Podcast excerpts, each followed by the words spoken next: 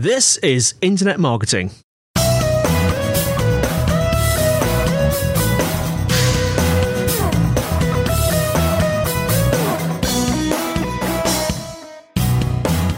Brought to you by Site Visibility at sitevisibility.co.uk. This is Internet Marketing. Before we start today, we'd like to encourage anyone looking for help with their digital marketing to get in touch with Site Visibility. Whether you have a burning digital marketing question or you're looking for an agency to work with, they'd love to hear from you. Give them a call, plus four four 1273 733 433, or you can fill out the form at sitevisibility.co.uk slash contact, or you can talk to either Scott or Sean via the live chat function on the site. They'd be happy to help. Now, today I'm joined by Jon MacDonald, founder and president at The Good. Jon, how are you? Great. How about yourself? Uh, let me just check. Everything seems to be working normally. Thank, thank you very much. Now you're uh, you're in the, the west coast of the US. Like, where are you about exactly? In Port, yeah, Portland, Oregon. So northwest United States. That's nice. What's the weather doing at the moment? At the moment, it is beautiful. It's supposed to be uh, in the 80 degrees Fahrenheit today, which is wonderful. Uh, you know, it's six months out of the year it rains in Portland, Oregon. Yeah. So uh, we're in that six months where it's absolutely beautiful. Fantastic. It's quite nice here today. We had a heat wave last week. I don't know if you heard. It was up in the 30s, but now it's gone back down to the 20s. I actually prefer it a bit cooler because it's a bit too. 30 is a bit too hot for me. Uh, My maximum operating temperature is 24 degrees C. And then I just shut down and go to sleep. Anyway, less of less of my thermal requirements. Um, we're going to be talking about uh, CRO, conversion rate optimization in a minute. But before we do that, um, tell us a bit about yourself and the good.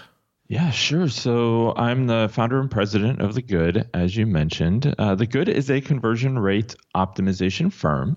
So we help brands to convert more of their existing website traffic into customers and leads. Uh, we've been doing this for over 10 years. So we've helped brands like Adobe, Xerox, Nike, Autodesk, Swissgear, and hundreds and hundreds of smaller brands. Um, you know, our mission is to remove all of the bad online experiences until only the good ones remain. Mm. And I can't think of a better way to do that than the industry that is known as conversion rate optimization. Fantastic. Now, we are trying to remember actually the last time we spoke about CRO on this show, and I think it was quite a few months ago. So, why don't we just remind our listeners sort of what it is, how it works. CRO doesn't stand for cathode ray oscilloscope, by the way. It stands for conversion rate optimization. Actually, CRO is an acronym, stands for lots of different things, but we're talking about Yes. uh, conversion rate optimization here. Yeah, just give us a quick overview of, of, of what it is and sort of how it works. Yeah, yeah. So as you mentioned, it is CRO does stand for conversion rate optimization. I often wish that it actually stood for continual revenue optimization because really it's conversion rate is just one metric that you really want to look at here. Uh, you truly want to understand every click and movement of your site visitors are taking and use that to help make data back decisions.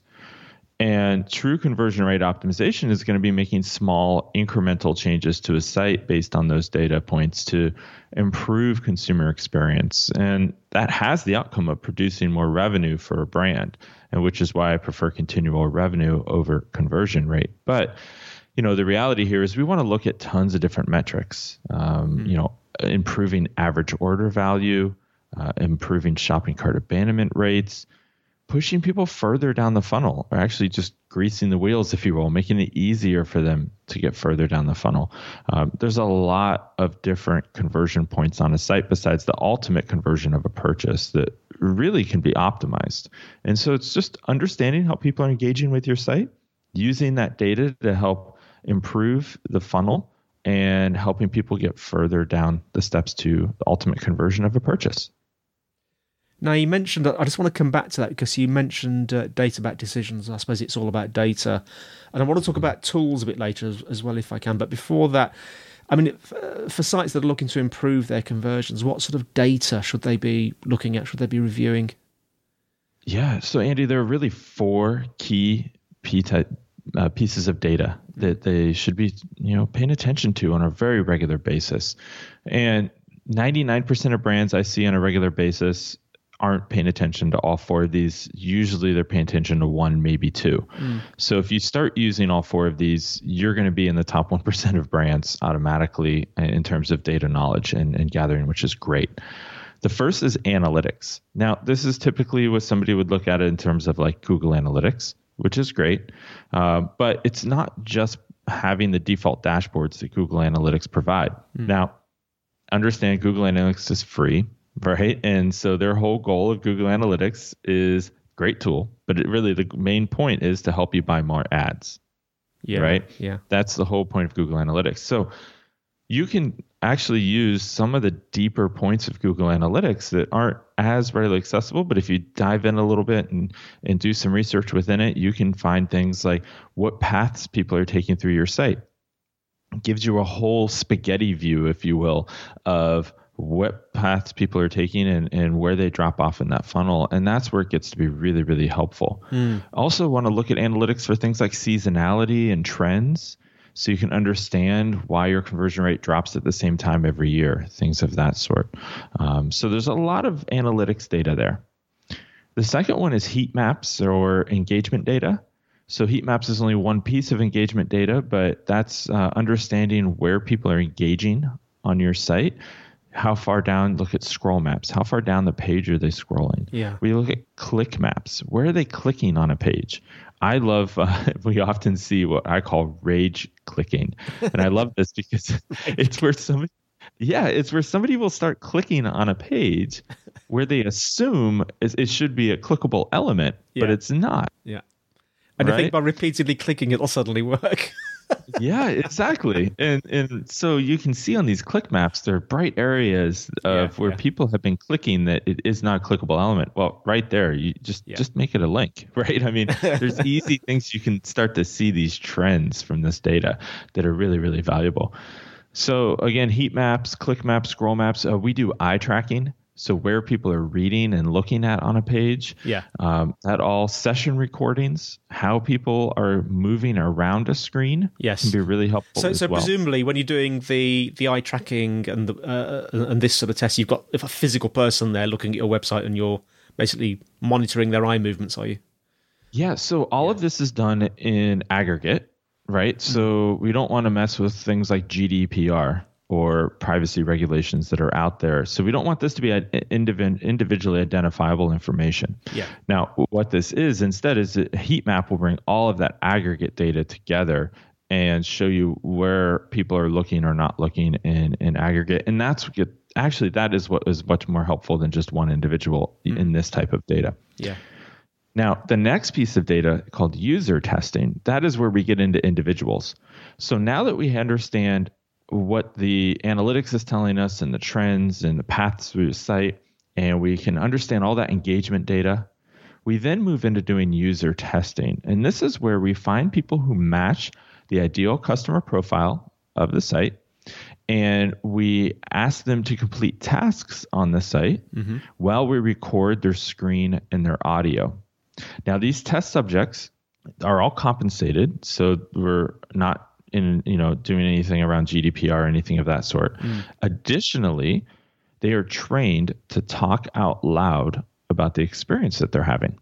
So what that means is we're able to truly understand not only what they're doing but what they're thinking as they're doing this. So we get both the qualitative and quantitative data here. Yeah. And the idea behind that is that we're going to get more context and develop a lot more empathy for the consumer. And I think that's really, really important here. So, out of that, we're able to understand why people are taking the path to the site that they are, uh, understand what they're thinking as they're going through all of these pieces of data. And that is extremely helpful. Mm. And that leads to the fourth uh, piece of data, which is A B or split testing. Yeah. Now, use all of that data, the analytics, the engagement data, the user testing, we're able to form some really solid hypotheses around what the challenges are and why they exist and how those should be resolved. That leads to us building out A B tests. And uh, we're able to scientifically test what changes to the site are going to have the biggest effect uh, or improvement to the metrics that we're looking to improve with that test. And so using all four of those pieces of data in a cumulative fashion, we're able to make solid data backed decisions and only make permanent changes to the site that we know for 100% sure are going to have a positive outcome and effect. So those are four main things. So that's just to recap. That's analytics, uh, heat maps or engagement data, uh, user testing and A/B or or split testing. I love it when experts uh, like you mentioned that if you do something, you'll be in the top one percent. That's so empowering. And but I guess by doing all four, it's it, you're doing a lot more than than most uh, companies or people will do. Just going back to user testing, um, what sort of numbers of users do you need to get a sort of meaningful test? Great question. It's surprisingly and shockingly low. Really? Five. Oh, Five. really? Five? Yeah. Anything more than five, you're going to start getting the same answers, and it's not going to be very helpful.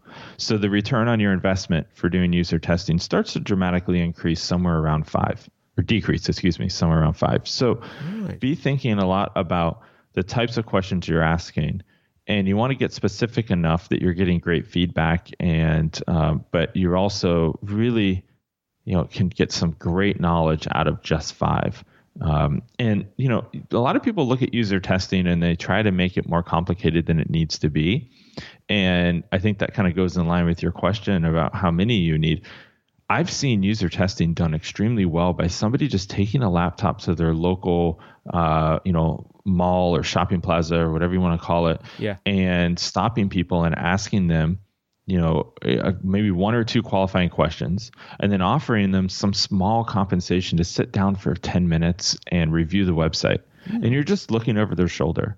Um, and so, you know, that's on site moderated user testing. How we generally do it is what we call remote unmoderated.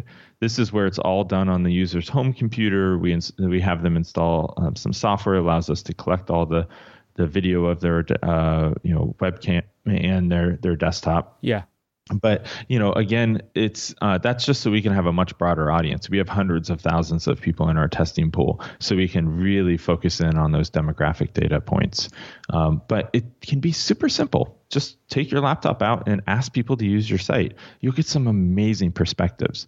It's all really about having as an e-commerce manager it is extremely hard to i say this all the time to read the label from inside the jar. You are so close to your website Yeah. right? That you help build it. You help make all the decisions on a daily basis. You help to define the navigation what's on the product detail page think about all the things that that role can influence because you you that's your role that's your job Yeah. Yeah. but the problem is, is that as a new to file customer, someone who's just getting to your site for the first time, they don't have any of that context, right? Yeah. So uh, that's important to have a understanding from that new to file customer what it's like to approach and utilize your website and what their user experience is. Yeah. That is so true. Because, uh, as I've said a, a gazillion times on this podcast, the other thing that I do is software development, and I do quite a lot of work for government websites. And it, you're absolutely right. When you're when you're you, you're in it, you're developing it, you see it in a certain way. But you know, when we watch uh, videos of user testing, and you see what, as you say, they they they they're encouraged to speak out loud as they're trying to navigate the site and watching them do that is a complete eye opener. Suddenly, you see the site in a completely different way.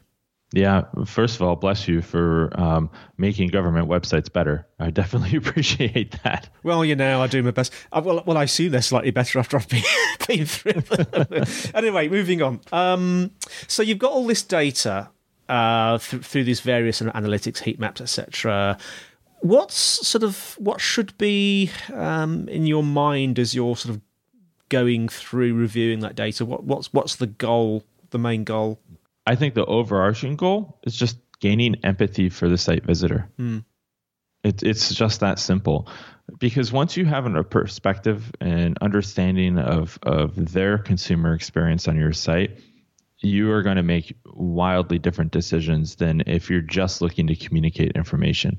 You know, I, I'm a firm believer that if websites originated from sales teams and not marketing departments, they'd be very different today Yeah. But, you know, as marketers, we ruin everything, right? As soon as we get our hands on it, it's all about us and what we want to communicate, right? Mm. And, but, it, you know, if a salesperson had originally developed a website, it would be all about providing the information and the experience that is needed to close the sale and doing that from the perspective of what does that site visitor want right? What are they Mm-hmm. trying to accomplish? What information are they looking for? Let's make it as easy as possible to get them that information.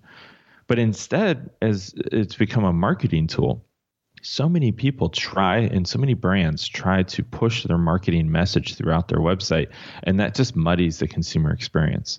I'm not suggesting you shouldn't market on your website. It's a key tool for marketing. Yeah. but i am suggesting that you should have some empathy for the consumer visiting your site and understanding the two reasons and they're only at your website for two reasons and the first is they have a pain or a need that they're looking to solve and something told them that your website is can help them solve that pain or need. Maybe it was a Google search, maybe it was a social ad, maybe it was a recommendation from a friend. But something led them there with an intent to solve their pain or their need. And then second is once they have been at your site and they've determined that that pain or need can be solved by your product or service, they want to convert. They want to purchase that pain or need as quickly and easily as possible. And then they're done. That's mm. all they really want. And you know, your site is not Facebook. They're not there to hang out. Very, very few places on the internet are just there for people to hang out. And even then, you know, as marketers, we we've tried to inject ads into those places, right? Mm. So I think, you know, it's really important to just gain some empathy for the site visitor. Yeah, it's interesting that because we we've discussed more recently on the show actually about um, the way uh, sort of marketing is going online, and I mean some sites can be really annoying, can't they? especially especially with Yeah. pop ups and things. Um, oh man, I'm a firm believer, Andy, that if you wouldn't do something in a retail store, you Yeah. shouldn't do it on your website. And pop-ups is a great example of that. Think Mm-hmm. about if you walked into a retail store and the sales associate jumped out in front of you with a clipboard and said, "I need your email address." What do you? What would you do? Like I, I would have maybe a violent reaction. like, Yeah, you know what I mean? yeah. So Yeah, I was going to say punch him in the face, but then I, I thought, no, Right. don't say that. It's a professional podcast. but uh, yeah, yeah, but you know the reality is like, why do we treat people like that online? yeah, because we can't see them. Right. Yeah. Having empathy. All goes back to that empathy. Now, uh, we've talked, you mentioned uh, when you were talking about sort of what people should be doing, um, talked about analytics, talked about Google Analytics. Have you got any other favourite tools that you would recommend people look at for various uh, sort of, you know, analytics and heat maps and user testing and stuff like that? Yeah, the good news is a lot of these tools have become extremely accessible to any size brand.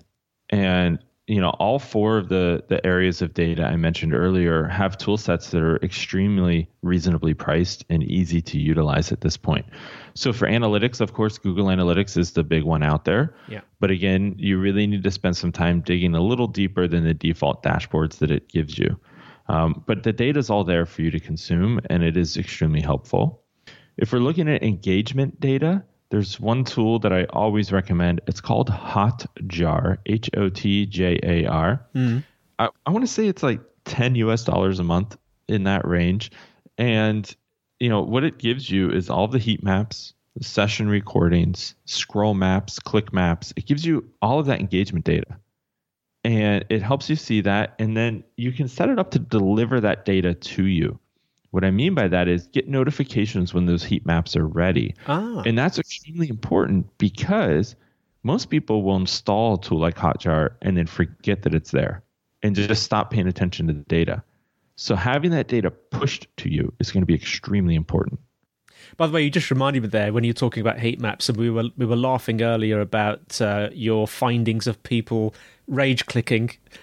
I'm the Yes. guy that does that. I I rage click so much. so uh, just a little caveat there. Um, Yeah. one top tip or a takeaway for our audience today, Jon. What what would it be? Because we've spoken about quite a lot of things, but what do you think should be in the forefront of our listeners' minds? Well, I think that you, of course, should start tracking and utilizing those four bits of data that I mentioned earlier. and reviewing that data on a regular basis. But in addition to that, it's making data backed decisions, right? So, not blindly copying your competition. I can't tell you, I see hundreds of e commerce sites a week that we review and work with. And I can tell you that the vast majority of people who come to me say, our competition is doing this, so we want to start doing that too. Mm. And that's almost always a bad situation. What I mean by that is A, you don't really know if it's working for your competition, right? They could be much, much larger than you. And, you know, and that's, you know, great, but that doesn't necessarily mean that that tactic is working for them over you, right? The second thing is you could be opted into an A, B, or a split test you don't know if you got opted into that test and they're just testing to see if that thing works. Um, and additionally, it's all about your specific site visitors. And all of that data I talked about will help you do these things for your site visitors and make data back decisions in that manner, which is just going to be key. Well, Jon, thanks so much for coming on the show. Um, how can our listeners find out more about you and more about the good yeah, so uh, I highly recommend going to thegood.com, T H E G O O D.com. Uh, that's our website. It's got tons and tons of helpful insight articles. Uh, if you just click on insights in the top navigation, you'll get uh, 10 years worth of really helpful in-depth articles. And then you can sign up for our email list. Uh, we send that article out to the email list each week uh, that we publish. It's all helpful information. It's not a sales pitch. It's really out there to just uh, be as helpful as possible. And again help uh, with our our mission of removing all of the bad online experiences until only the good ones remain. So i highly recommend going to our website. You can get in touch with us there Thanks, Jon. And thanks for listening, everyone. Uh, the show notes will be in the usual place, sitevisibility.co.uk slash IM podcast. If you're enjoying the show, please leave a review so we know how we're doing. If you have got questions or suggestions for future topics to be discussed, the email is podcast at sitevisibility.co.uk. You can tweet at site visibility also. And in addition, remember we have that site visibility group on LinkedIn. So that's all from me, Andy. And it's all from Jon. Hey, thanks for having me. I really appreciate it. Thanks for coming on, Jon. And we'll see you next time on Internet Marketing.